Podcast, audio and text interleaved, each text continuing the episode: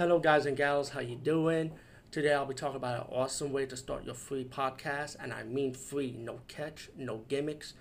It's totally free, easy to edit, easy to record, and easy to promote and monetize your podcast. It's called Anchor.fm, and I highly recommend you, guys and gals, check it out and start your own podcast and let your voice be heard. And also, don't forget to listen to Wild Dork Podcast and tell them that I sent you and that you have it from me. So you get more people to join Anchor.fm. You will not be disappointed because they will also put your podcast in other platforms and then make it very, very much easier for you. Have a great day, everybody.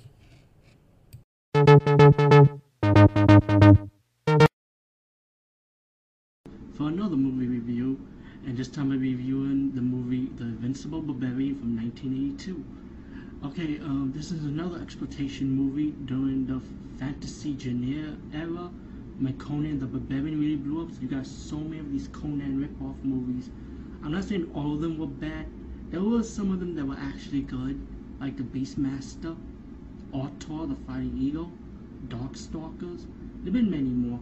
Um, this is one I just came across with like I said, it's just called The Vince Barbarian. Barbarian came out in 1982 also.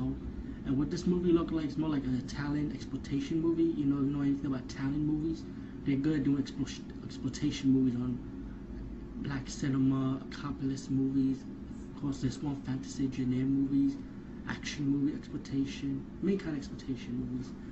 But um, this movie's kind of weird a little bit. I mean, it's, it's a typical story about revenge. His village got attacked when he was a kid before he was born.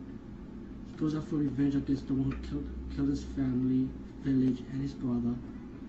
And um, let me tell you, there's a totally hot chick in this movie, white blonde chick, totally hot and topless. For us men out there, we so typical, like ladies. Um, the action scenes are pretty good. There was one scene that you'll see on the clip that I'm showing now, and you don't see blood on the sword or when he cut his victim. So you get to the end of the movie, you see some blood you know, and cutting up. But this one scene was funny to me. I'm not saying it was bad, it was just funny. So this movie is not bad at all. I mean, it's not better than Conan, of course. But if you like this campy exploitation type of movies, The Invincible Baby ain't bad.